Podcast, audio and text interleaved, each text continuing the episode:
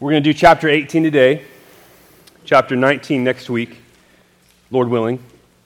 And then after that, much like what I did last summer, we're going to do the Ten Commandments, and we're going to do a sermon per commandment. So we're going to slow down in chapter 20, and then after that, we'll speed things up again. Okay? Okay, all right.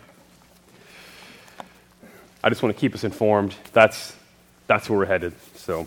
Uh, the title of my sermon this morning, Rescue to Report. And hey, you know what? I wasn't even planning on saying this because a young girl came up to me this morning outside the office doors and she said, Pastor Chris, this is who I am. I'm not going to embarrass her. She introduced herself and she said, Can I tell you something? And man, when a teenage girl, I never know what they're going to say. When a kid comes to me and says, Pastor Chris, can I tell you something? I'm just like, man, what is it? What's going to come from their mouths? Like, you stink, or I don't know. Like, I don't know. Anyways, I just didn't know what she was going to say, but she said, I got to share the gospel with a girl this week, a 12 year old girl. I walked her through the gospel. I asked her if she trusted in Jesus, and then I got to pray with her. And I was like, man, that just made my Sunday. So praise God, we have kids, young women, sorry, young women in our church that are sharing the gospel. Praise God for that. Isn't that sweet? I was so encouraged. I, I know you're here, sweetie. I didn't want to embarrass you, but praise God for that. That was cool.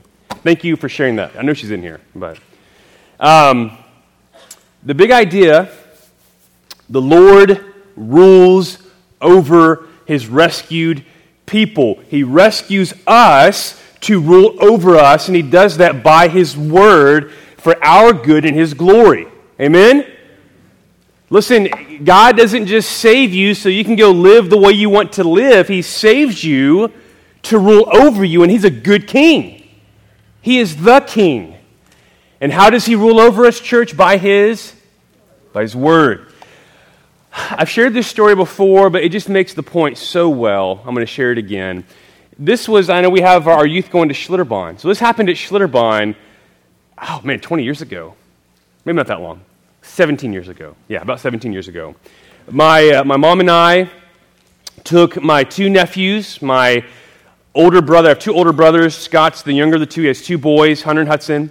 We took them to Schlitterbahn, took them to Galveston, and at the park, the lazy river, which, I mean, there's not much going on there, man. There's a couple of rapids, right, where it speeds up, but it's, that's where adults go just to rest, right? We need a break from the chaos, and so we we get in the inner tube and we just kind of float along. So I'm in there with my two nephews, and I got them right by me, and they're young. I mean, they're probably like, I don't know, seven and nine. And so we're floating, and we come up to one of those like rapids, right? And Hudson, the younger of the two brothers, hits the rapid and flies out. And he's not a great swimmer at this point. He can swim, but not great. He flies out of his tube in this look of sheer terror on his face. He goes into the deep, dark waters, right? And I reach in it's like a movie. And we grab hands, and I pull him out. And that look of terror turns to relief. And I put him in my tube. And he says, Uncle Quiss, because he has a little speech impediment. Not anymore. It's a cute little voice when he's a kid. Uncle Quiss, you saved me. I'm like, saved you? Man, that took like five seconds. Okay, sure, I saved you. This is what was sweet. The whole day at the park, he's telling everyone, This is my Uncle Quiss. He saved my life today. He just wanted everybody to know. Now, it gets better. The next day, we go to Galveston, we go to the beach. We're out there. Again, we're like waist deep. Well, I guess I'm waist deep, so they're like neck deep. But I, I got him, right? I got him, a good uncle, I think. I got him. We're in the water, we're playing. Wave hits uh, Hudson. Man, he wipes out, goes underwater. What do I do? Reach into those dark waters, pull him out, right? Uncle Quiss, you saved me. I guess. I guess I did. Okay. And now we go to a restaurant and he's telling the waitress, hey, this is my Uncle Quiss. He saved me 19 times. I'm like, where did he get this number? And mom, you remember this? It was like 19. I'm like, 19. I'm here twice. And here's what's sweet about that he's reporting the rescue.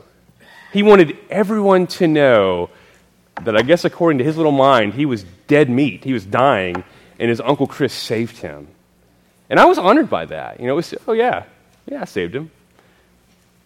No, I didn't really save him, you know. It was nothing. As Christians, we have been rescued from sin, from the eternal wrath of God that we justly deserve.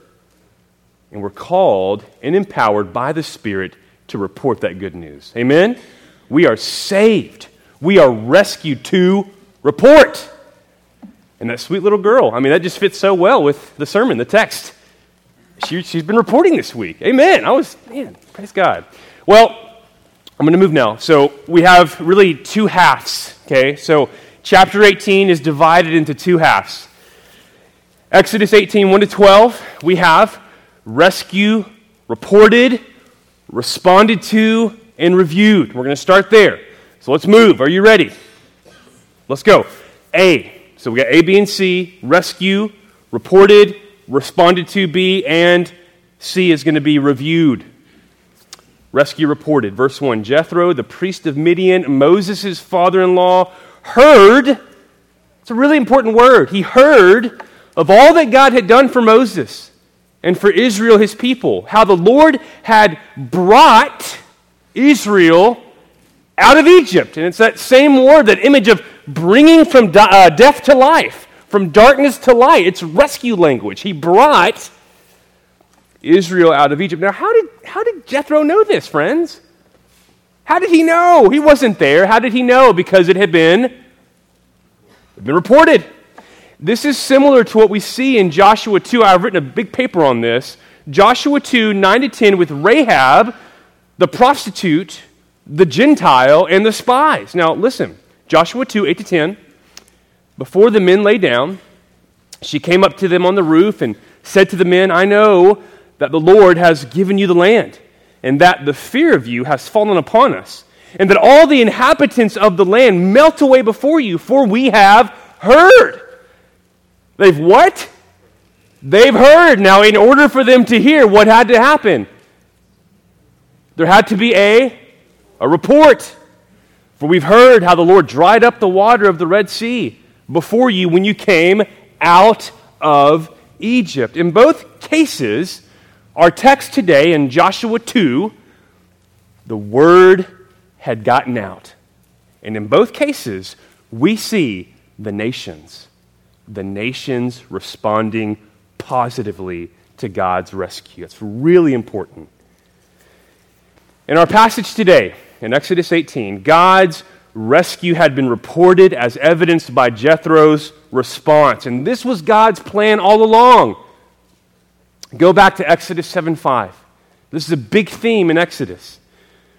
The text says in Exodus 7 5, the Egyptians shall know that I am the Lord when I stretch out my hand against Egypt and bring out the people of Israel from among them. God does that. He rescues his people so that others might know that he is the he's the Lord. Exodus 14:4 and I will harden Pharaoh's heart and he will pursue them, but I will gain glory for myself through Pharaoh and all his army, and the Egyptians will know that I am the Lord. God rescues for his fame. Amen. He rescues for his fame, namely, so that the word might get out, in this for his glory. Now, this is cool. What is the report that Jethro had heard? Verse 1 Jethro, the priest of Midian, we know who this is. This is Moses' father in law. He heard of all that God had done for Moses and for Israel, his people, how the Lord had, what's the word? Brought Israel out of Egypt. Now, the text says the Lord had brought Israel out of Egypt. The verb to bring out is from the Hebrew, yatzah. Yatzah! I, did like, I don't know, when I was learning Hebrew, I would do things like that, mnemonic devices just to help me remember. That may not help you, so I'm sorry that I did that. But yatzah, it means to lead out. Here denoting God's saving deeds. Who is the subject? We're hearing the text again. Amen. It's okay. It's okay. I'm listening. I want to make sure I'm on track. We're good. Okay. So, the Lord has done it. The Lord is the one who brings his people out. Now, here's what's important. What name is found on the lips of Jethro, a Gentile? What does the text say? How the Lord, The Lord had brought Israel out of Egypt. The covenant name of God is here found on the lips of a Gentile. It happens to us all, brother. Joe, don't sweat it, man. Not only that, not only that, but Moses, he expands the report for Jethro. Now, pay attention. So we're going to jump now to verses 8 and 9. Look with me, 8 and 9. I think, I think Joe was just getting ahead. I was here in 8 and 9. So, 8 and 9. Then Moses told his father in law all that the Lord had done to Pharaoh and to the Egyptians for Israel's sake, all the hardship that had come upon them in the way, and how the Lord had, this is a really important word, delivered them. And how does Jethro respond? And Jethro rejoiced for all the good that the Lord had done to Israel, and that he had, same verb, this is not Saul, it's a different verb, but it's the same as delivered. Delivered, he had delivered them out of the hand of the Egyptians. So, if you want a good summary of the Exodus, I'm going to give you four P's. You can write this down. This is free. Moses declared the plagues, the Passover, the parting of the Red Sea, and the provision of food and water. So, the four P's to help you remember the events of the Exodus. What's the first one? The plagues, the Passover, the parting of the Red Sea, and the provision of manna and water from the rock. So Jethro here is the recipient of good news. Now, the key word in these verses is delivered. It's from the Hebrew, natsal, natsal. It means to rescue. Four times this verb appears, each time with the Lord as the subject. It is the Lord who rescues, it is the Lord who saves. Everybody say, Amen. Do we save ourselves? Do we add to it? It's the Lord's doing from start to finish. So here's what we're seeing God's rescue, his salvation, is meant to be reported. And this prepares us for Exodus 19:6 next week. God's commission of his rescued people. God rescues his people to report. And in Exodus 19:6, we see the first great commission. Actually, it's the second, by the way. The first Great Commission is in the garden. The second Great Commission is Exodus 19:6. What does God say to Israel? You are a kingdom of priests and a holy nation. You're to be a light to the world, Israel. You're to shine my glory before the world. You're to embody my law, my goodness before the watching world. Because God rescues his people to, what's the R word? To report. Is this true for the church today? Why have we been rescued? To report. Hey, why do you believe the gospel, by the way? Why are you a Christian? Well, we could answer that in a number of ways. God elected you, God regenerated you, God saved you. Amen. He's given you the Spirit as a down payment of what is to come. But let's be simple here. You're a Christian because someone told you the good news in order to believe the good news, you have to hear the, it has to be reported. Can anyone say, no, man, I, am just a Christian? Nobody told me the good, I never heard the good news. Then what are you believing in? All of us are Christians. If you're a believer, it's because someone told you the good news. A mom or a dad or a pastor or a youth minister or a friend. Amen? Romans 10, 14 to 15. How then will they call on him in whom they have not believed? And how are they to believe in him of whom they've never heard? And how are they to hear without someone preaching? And how are they to preach unless they're sent? As it is written, how beautiful are the feet of those who preach the good news. Do you remember the person who had those beautiful feet that brought the good news to you? Where's Pop? Pop, you got beautiful feet? You brought the good news to me, amen? I was 12. You got them, I mean, your feet are beautiful, Pop. You brought the good news to me, amen? I love 1 Corinthians 9 16. Again, church, what are we commissioned to do? What are we called and empowered to do? Report the gospel both near and far. How's that going? Who are you telling? Because the good news of God's rescue is meant to be reported. I love 1 Corinthians 9:16. Paul says, "For necessity is laid upon me Woe to me if I do not preach the gospel. What's Paul saying? I got to preach the gospel. Woe to me if I don't preach the gospel. Two practice steps here, and then we'll move to our second point. Number one, praise God that someone reported the gospel to you. Amen? Praise God for those beautiful feet. And number two, report the gospel to others. Hannah, I was so encouraged. I'm not going to embarrass you, but two weeks ago we were talking about 1 4P. You came up to me, you said at camp you were talking about that, and you remembered all four. I was so I was I was blessed by that girl. It was sweet. So, what is the 1 4P challenge? This goes with reporting, reporting the good news. I've given this challenge multiple times. The 1 4P challenge, 1 4 I don't know, P. Oh, it's terrible. Find one person in your relational world that doesn't know Christ. This could be a friend, a neighbor, a coworker, a classmate, a teammate, and commit to four things. Start praying for them. That's the first piece. Start praying for them. Pray that God would save them. Pray that God would give you opportunity to take the good news to them. Number two, start planning how you're going to engage them. There was a, a burger joint that we, I mean, come on, this is like once, a, at least once every two weeks, Haley. Zane's Place, Nutty's Junkyard Grill in Arlington, Washington. Best hamburger in the world. So good. I mean, Ray's West, or I guess there's no Ray's on Timberland. I love Ray's, but man, Nutty's so good. Anyways, the owner of that was a young kid. I mean, he was like in his late 20s, entrepreneur. And I got to know Zane. And I knew he wasn't a believer. And I began to plan how can I engage this guy with the gospel? So I invited him to breakfast. And that resulted in about a three month Bible study. I got to share the gospel with him at breakfast, and then I said, hey, man, let's keep meeting. because I, I love that.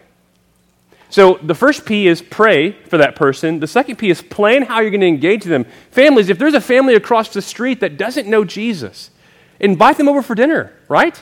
That's a good plan. The third P is practice. Make sure you're actually practicing or living out the gospel in front of them, that they see, oh, that's what a Christian life looks like. And number four, and this is the hardest one, but there's no evangelism without this. Number four, you got to proclaim the gospel. Amen? Man, I'm just hoping that I'm going to live a certain way and they're going to catch it. What?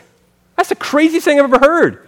You don't catch it, you got to hear it. Did you hear Romans 10? You got to hear it. Amen? So, what are the four P's? Pray, plan, practice, and proclaim. All right.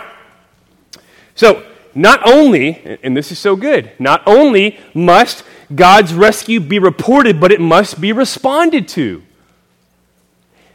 I think Mark Dever said this in his book on personal evangelism, but you haven't fully given the gospel until you call for a response, right? Here's the good news. What do I do with it? You got to respond. You got to trust in Jesus and turn from sin. We call that repentance and faith. Amen? So, B, rescue responded to. Now, Jethro's response to God's rescue is paradigmatic. It is the paradigm, it is the example of the Christian's response to the gospel. Listen, Jethro, are you ready? Jethro rejoices. Jethro worships. Jethro trusts in the Lord. Jethro gives his allegiance to the Lord. All right, so Exodus 18, 8 to 12. First, rescue reported. Second, rescue responded to. Then Moses told his father in law all that the Lord had done to Pharaoh and to the Egyptians for Israel's sake, all the hardship that had come upon them in the way, and how the Lord had delivered them.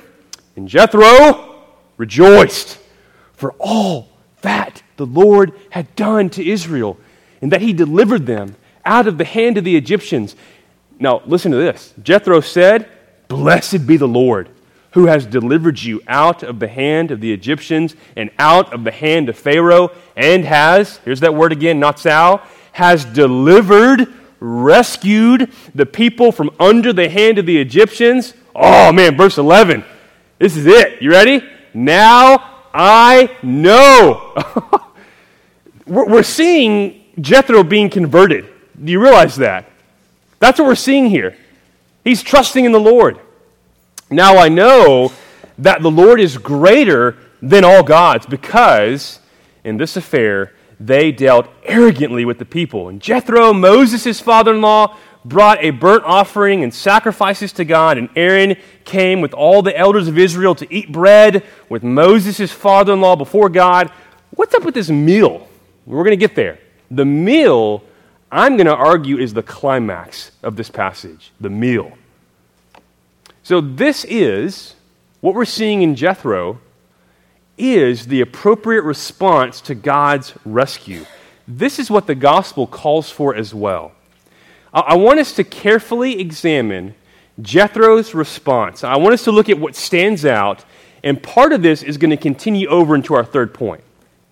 Verse 9, and we're going to take these one at a time, but pay attention. Jethro rejoices in the Lord. Verse 10, Jethro blesses the Lord.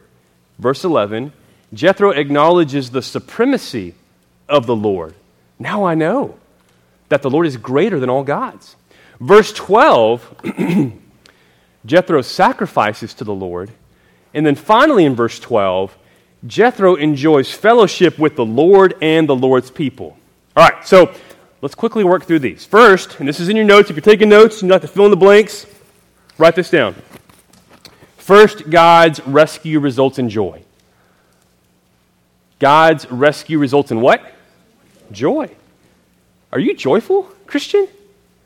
Brother, are you joy filled? That you know that you've been rescued from eternal death? Do you have joy knowing that right now, through Jesus and your faith in Him, by the grace of God, you are now counted righteous? okay, listen, you have been moved. We, if we've trusted in Jesus, no longer under the wrath of God that we justly deserve, now adopted into the Lord's family, children of the King. Do you have joy? We have every reason to be joyful. Amen? Jethro delights in the Lord's salvation. Philip Ryken notes the Hebrew word translated rejoiced, chadah, is unusual. This rare word conveys an overwhelming sense of joy. The kind of happiness, he writes, that penetrates to a person's very soul. Jethro did more than believe the good news about God, he celebrated it and rejoiced in it. Second, God's rescue results in praise. So, first there's joy, next there's praise. That is an appropriate response to the gospel. Amen? We praise Him.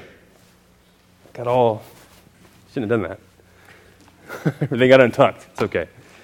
God rescues us for worship. The, the verb here, to bless, barak, it carries with it the image of bowing down. God rescues us for His glory. He reveals His glory so that we might glorify Him. And as mentioned before, this must be our primary motivation for evangelizing the lost. We want to see God glorified. What happens when a sinner, by God's grace, goes from shaking their fist at God to now praising God? Who gets the glory? The Lord does, and so that should motivate our evangelism.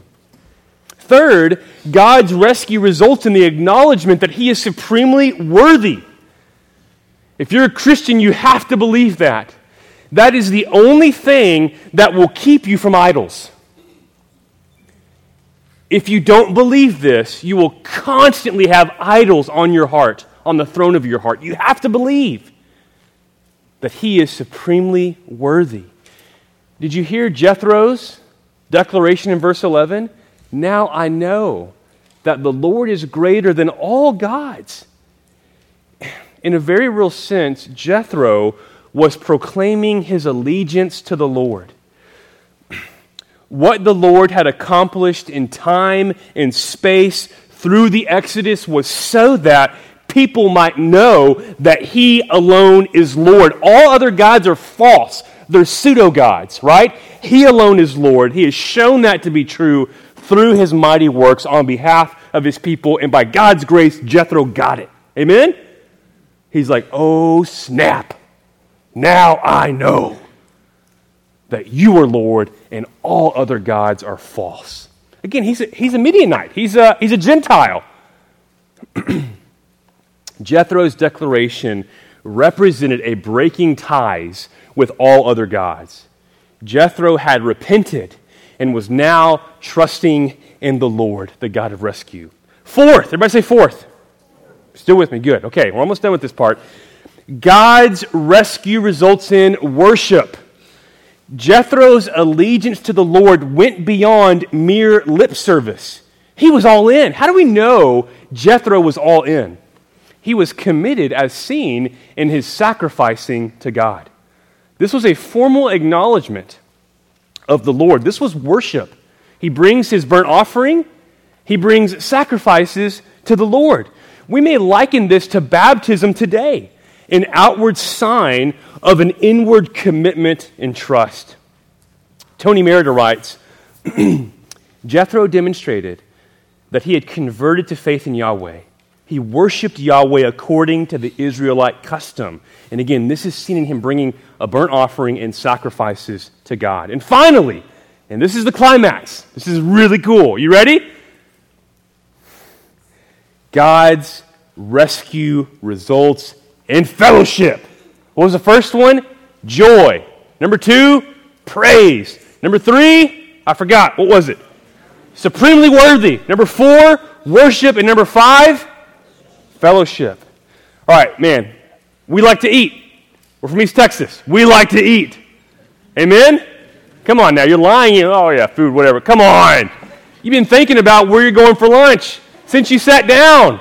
You had breakfast an hour ago. What's wrong with you? There's much going on in this meal. You know, meals today are often insignificant. There's a great book by Tim Chester on the meals with Jesus. It's so good. That's a freebie. Write that down Meals with Jesus. It's called A Meal with Jesus, but it's so good. Tim Chester. But there's much going on in this meal. The text says, and Aaron, who was Aaron? Moses' brother, right? And Moses, I'm sorry, and Aaron came with all the elders of Israel to eat bread with Moses' father in law before God. And again, I'm going to argue that this is the high point of our text. I would even say this is one of the high points in Exodus. Jethro is graciously brought into God's rescued community, a Gentile no less, right? He's a Gentile. He's not an Israelite. He's not descended from Abraham. He can't claim, he's a Midianite. These would have become God's people's great enemies. And yet, what happens? He's brought into the family of God. Ryken notes what makes this meal so remarkable is that Jethro was a Midianite and thus one of ancient's, one of Israel's ancient enemies. Now, I, listen to this. It was the Midianites who brought Joseph into slavery. That's Genesis 37 28. And who later raided Israel in the days of Gideon, Judges 6 and 7.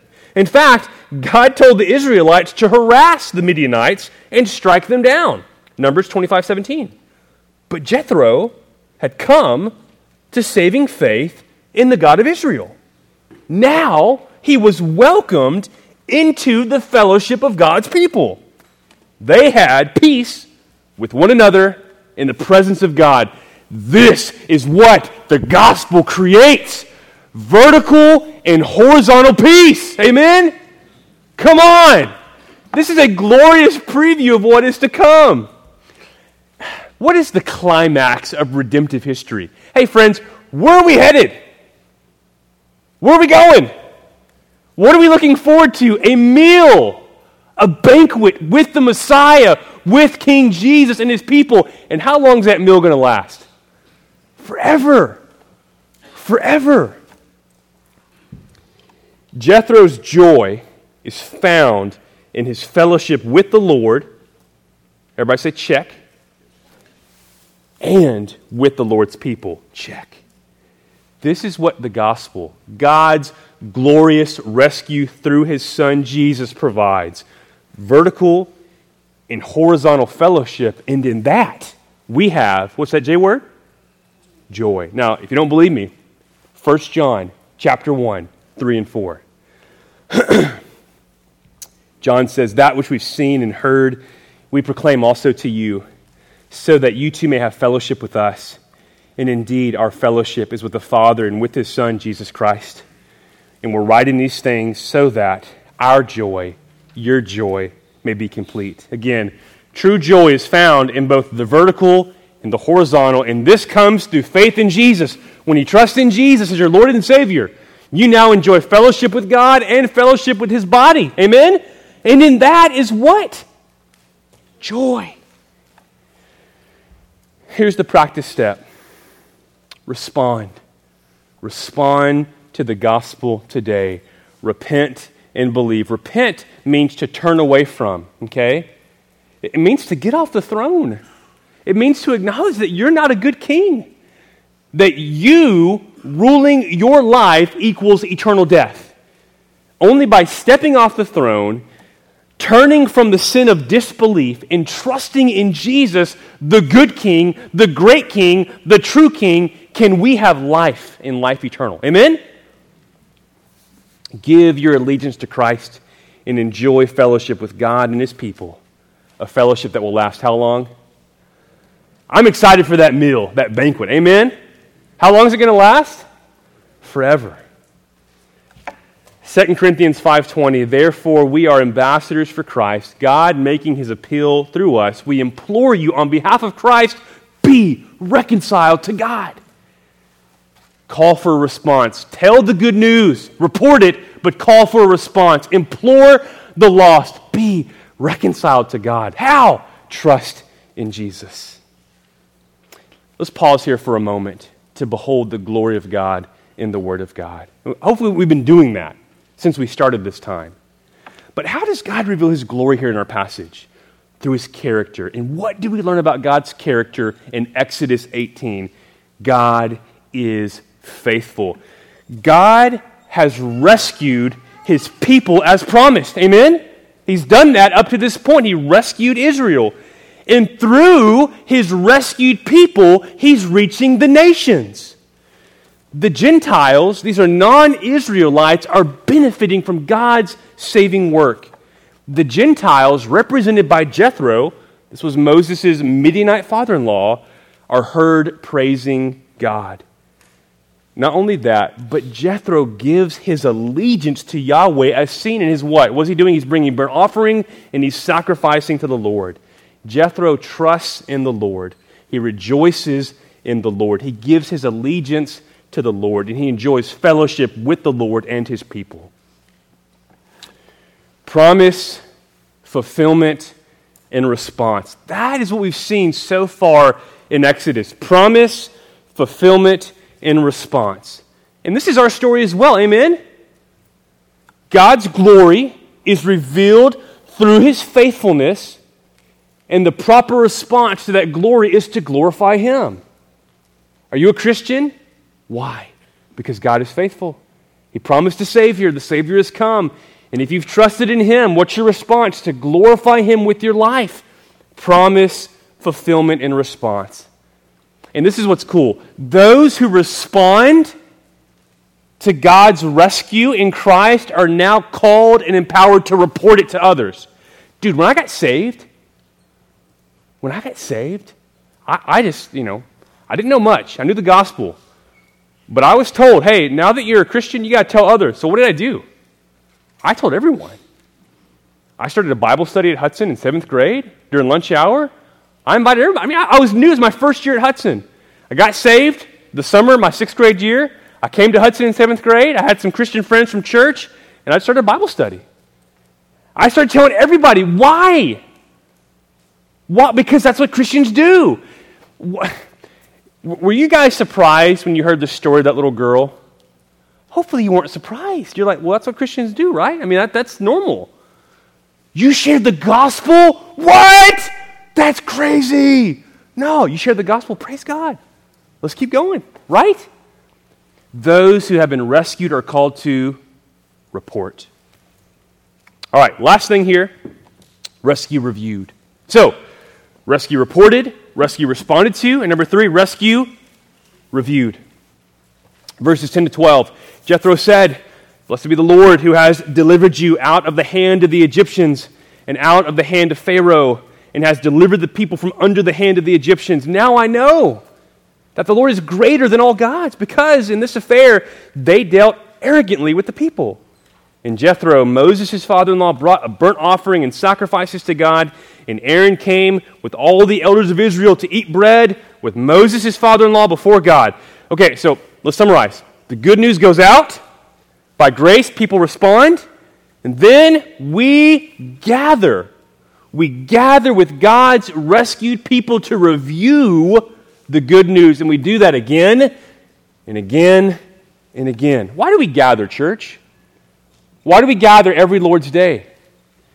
To review and celebrate the gospel. What are we doing when we take the Lord's Supper together? We are reviewing and celebrating the gospel. Amen? And this for our good and for His glory. Why do we review, though? Why do that? Why do we preach the gospel every week? Because we forget. We're a forgetful people. It is paramount that we regularly gather to review who the Lord is and what he's done, and this for our good and for his for his glory.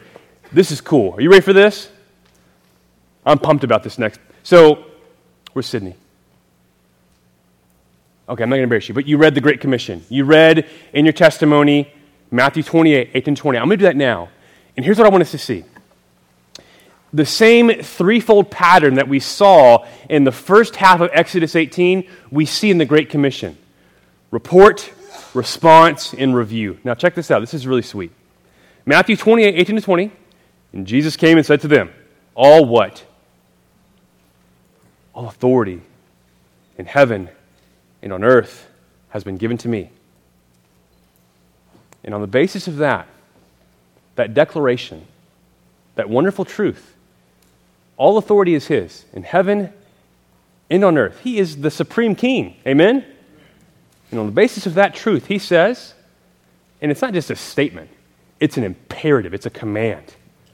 Go therefore and make disciples of all nations, baptizing them in the name of the Father, and of the Son, and of the Holy Spirit, teaching them to observe all that I've commanded you. And behold, I'm with you always to the end of the age. Now, what is the main verb in Matthew 28? 18 to 20. It's not go, it's make disciples. So let me just geek out for a second. You have the main verb in the Greek, in the original Greek, make disciples, followed by three participles. A participle is a verbal adjective, it's a descriptor. Jesus is saying, make disciples, that's the main verb, and then three things as to what this entails. It entails, hey, I'm going to make disciples. What do I do? I'm glad you asked. It entails going, baptizing, and teaching. If we're going to make disciples, we have to go, baptize, and teach. Now, check this out. Going, the language of going evokes the image of a messenger sent by the king, going out proclaiming, heralding good news. That's the report. If we make disciples, we're called to report. But then baptism functions as the response because baptism assumes what? What did we assume about Sydney? That she's believed, she's trusted in Jesus. Baptism assumes faith. Baptism is how we go public with our faith in Jesus. So that is the what? That's the response. And then what's the third R? Review. Finally, we have teaching. And this is ongoing, friends. Why do we gather every Lord's Day to come under the teaching of God's Word to review who the Lord is and what He's done? Report, response, and review. Practice steps here. Number two, I'm sorry, number one, faithfully gather with the church. Faithfully gather with the church. And number two, commit to doing life with fellow believers. Gather with the church. Gather with the church and commit to doing life with fellow believers. Now, give me six minutes to wrap up. Don't look at the clock. Never look at the clock. Stop thinking about lunch. What's next for God's rescued people? This is you, you got to hear this. The rescued are to be ruled. And who rules over his rescued people? The Lord. So this is Exodus 18, 13 to 27. The rescued are to be ruled. One could even say that we've been rescued to be ruled, namely to come under the wise and awesome rule of Jesus Christ. And how does Christ rule over us? By his what? By his word. Let me set the scene by reading the second half up to verse 23. The next day, Moses sat to judge the people. And the people stood around Moses from morning till evening. When Moses, his father in law, saw all that he was doing for the people, he said, What is this that you're doing for the people? Why do you sit alone? And all the people stand around you from morning till evening. And Moses said to his father in law, Because the people come to me to inquire of God, when they have a dispute, they come to me, and I decide between one person and another, and I make them know the statutes of God and his laws. Underline that. What is Moses making known? His wise sayings know the statutes and the laws of who? Of God. That's really important. Moses, this is so funny. Dude, Jethro, he's getting it. He's a bold brother, right? Listen what Moses' father in law said to him What you're doing is not good.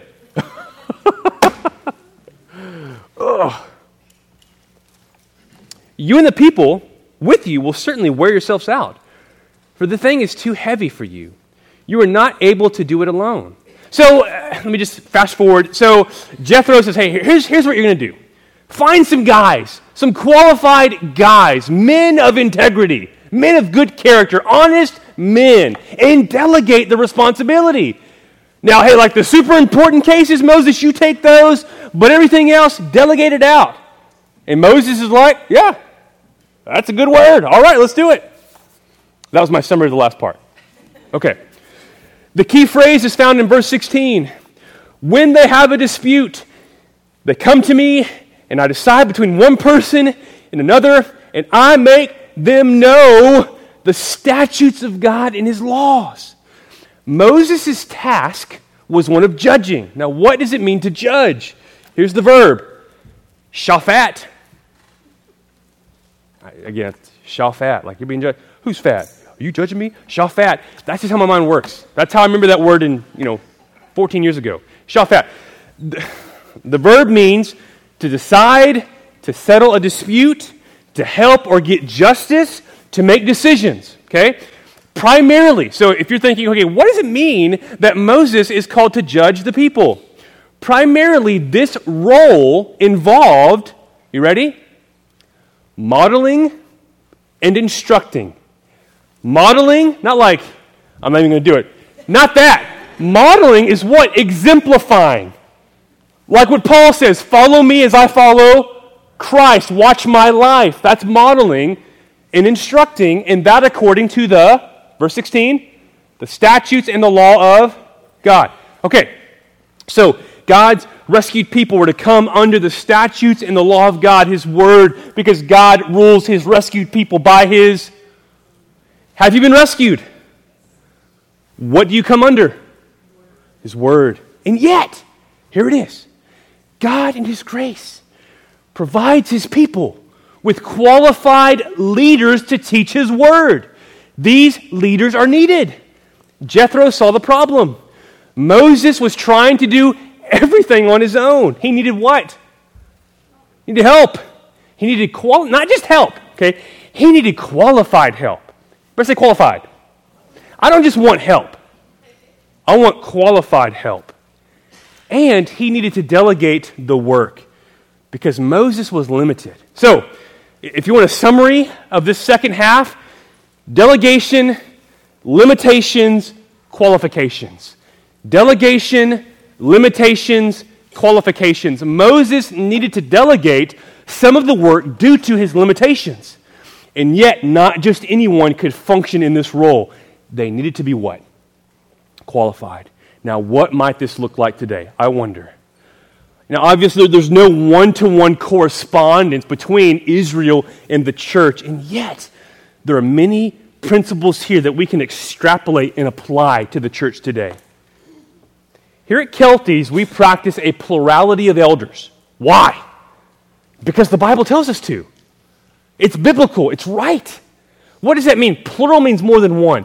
We don't just have one head honcho pastor, we have multiple pastors. Now, again, I'm the lead teaching pastor, but I'm not the top dog. I, am not, it's not, hey, me, and there's this hierarchy. We pastor together, we shepherd together. Amen? And I'm going to explain why this is so important, why this is needed. So, again, if you want some scriptural evidence for a plurality of elders, who's got their pen? I'll get ready. Okay.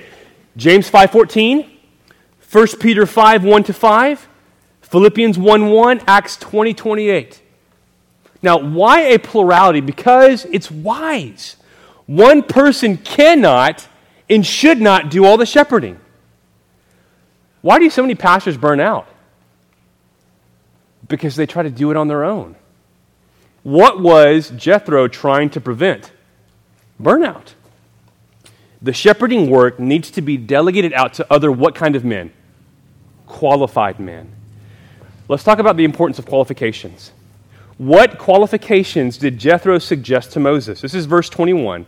Moreover, look for able men from all the people, men who fear God. That's everything. Men who fear God, who are trustworthy and hate a bribe, and place such men over the people as chiefs of thousands, of hundreds, of fifties, and of tens. Now, much like what we see in the New Testament with qualifications of elders, 1 Timothy 3, Titus 1, the qualifications concern primarily what? Integrity, character. Those who lead God's people must be men of character, men of honor, holy and set apart. Now let's talk about the purpose of a plurality. Verse 22 And let them judge the people at all times. Every great matter, right, they shall bring to you, Moses, but any small matter they shall decide themselves. So it will be easier for you, and they will bear the burden with you. I'm so thankful for, and again, it's me and you today, bro. Two of our pastors are on vacation, but I am so thankful for Pastors Aaron, Dave, and Paul. And I think, brother, we share this, I think, pretty consistently, this gratitude that we have. Even in our meeting this week, Paul was saying, I'm so grateful for you, man. And we reciprocated that to Paul. We, man, we love each other. And we're doing this together. These brothers bear with me and I with them the joyous and heavy burden of shepherding God's flock here at Kelty's with the Word of God, and that for His glory. Amen? So, what's the application here? And then I'm going to pray. Three things I wanted to highlight, three practice steps. Number one, pray for your pastors. Pray for your pastors. Pray for your leaders. Pray for your pastors. Pray that they would remain qualified and word centered. We see the importance of qualifications, and we see the importance of leading by what? Verse 16 the statutes of God and the law of God. So pray that they, we, would shepherd well, that we'd continue to be qualified men and word centered. Will you pray that for us? Who prays for the pastors here regularly? Man, praise God. Thank you. Who will commit to that? We pray for you guys. Come on. we do. Number two, thank the Lord for your pastors. Thank the Lord for your pastors. Read Ephesians 4. Read Ephesians 4 today, if you will. And number three, encourage your pastors. Encourage them. It's heavy work, right? It's a joyous work, but encourage them. Let them know you're praying for them. Bryce Bustler, almost every week, how can I pray for you guys? Man, I so appreciate that, Bryce. I think he's still, is he in New York? New York. Okay. All of this, I'm sorry I did that. All of this, everything we've seen thus far in Exodus points to the greater Exodus to come through Jesus.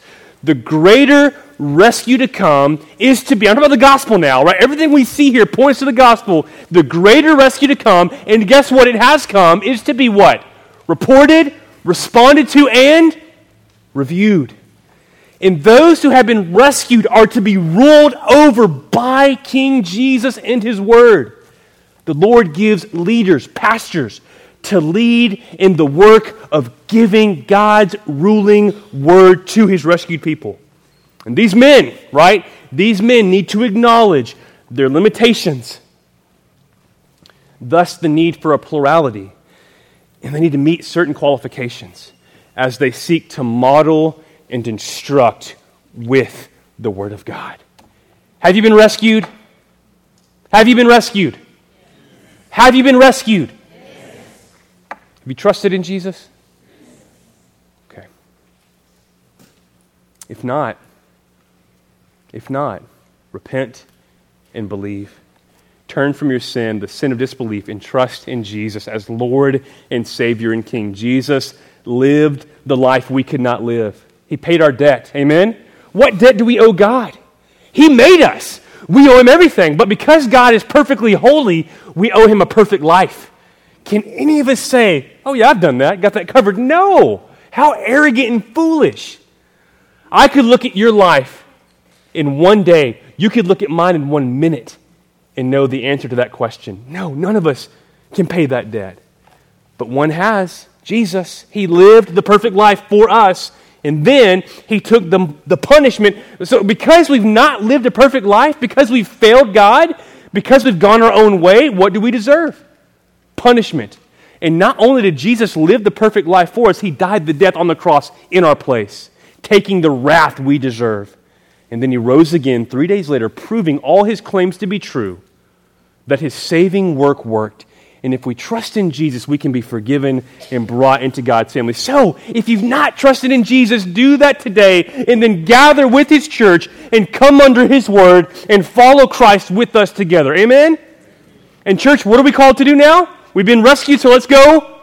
Let's go report and call for a response and keep gathering to review who the Lord is and what He's done. And that for our good and for His glory. Let's pray. Father, we thank you for the gospel, without which we would have no hope. We thank you for Sydney Lopez today in her baptism. What a wonderful blessing to see the gospel in her baptism, to hear her testimony. God, your grace on display.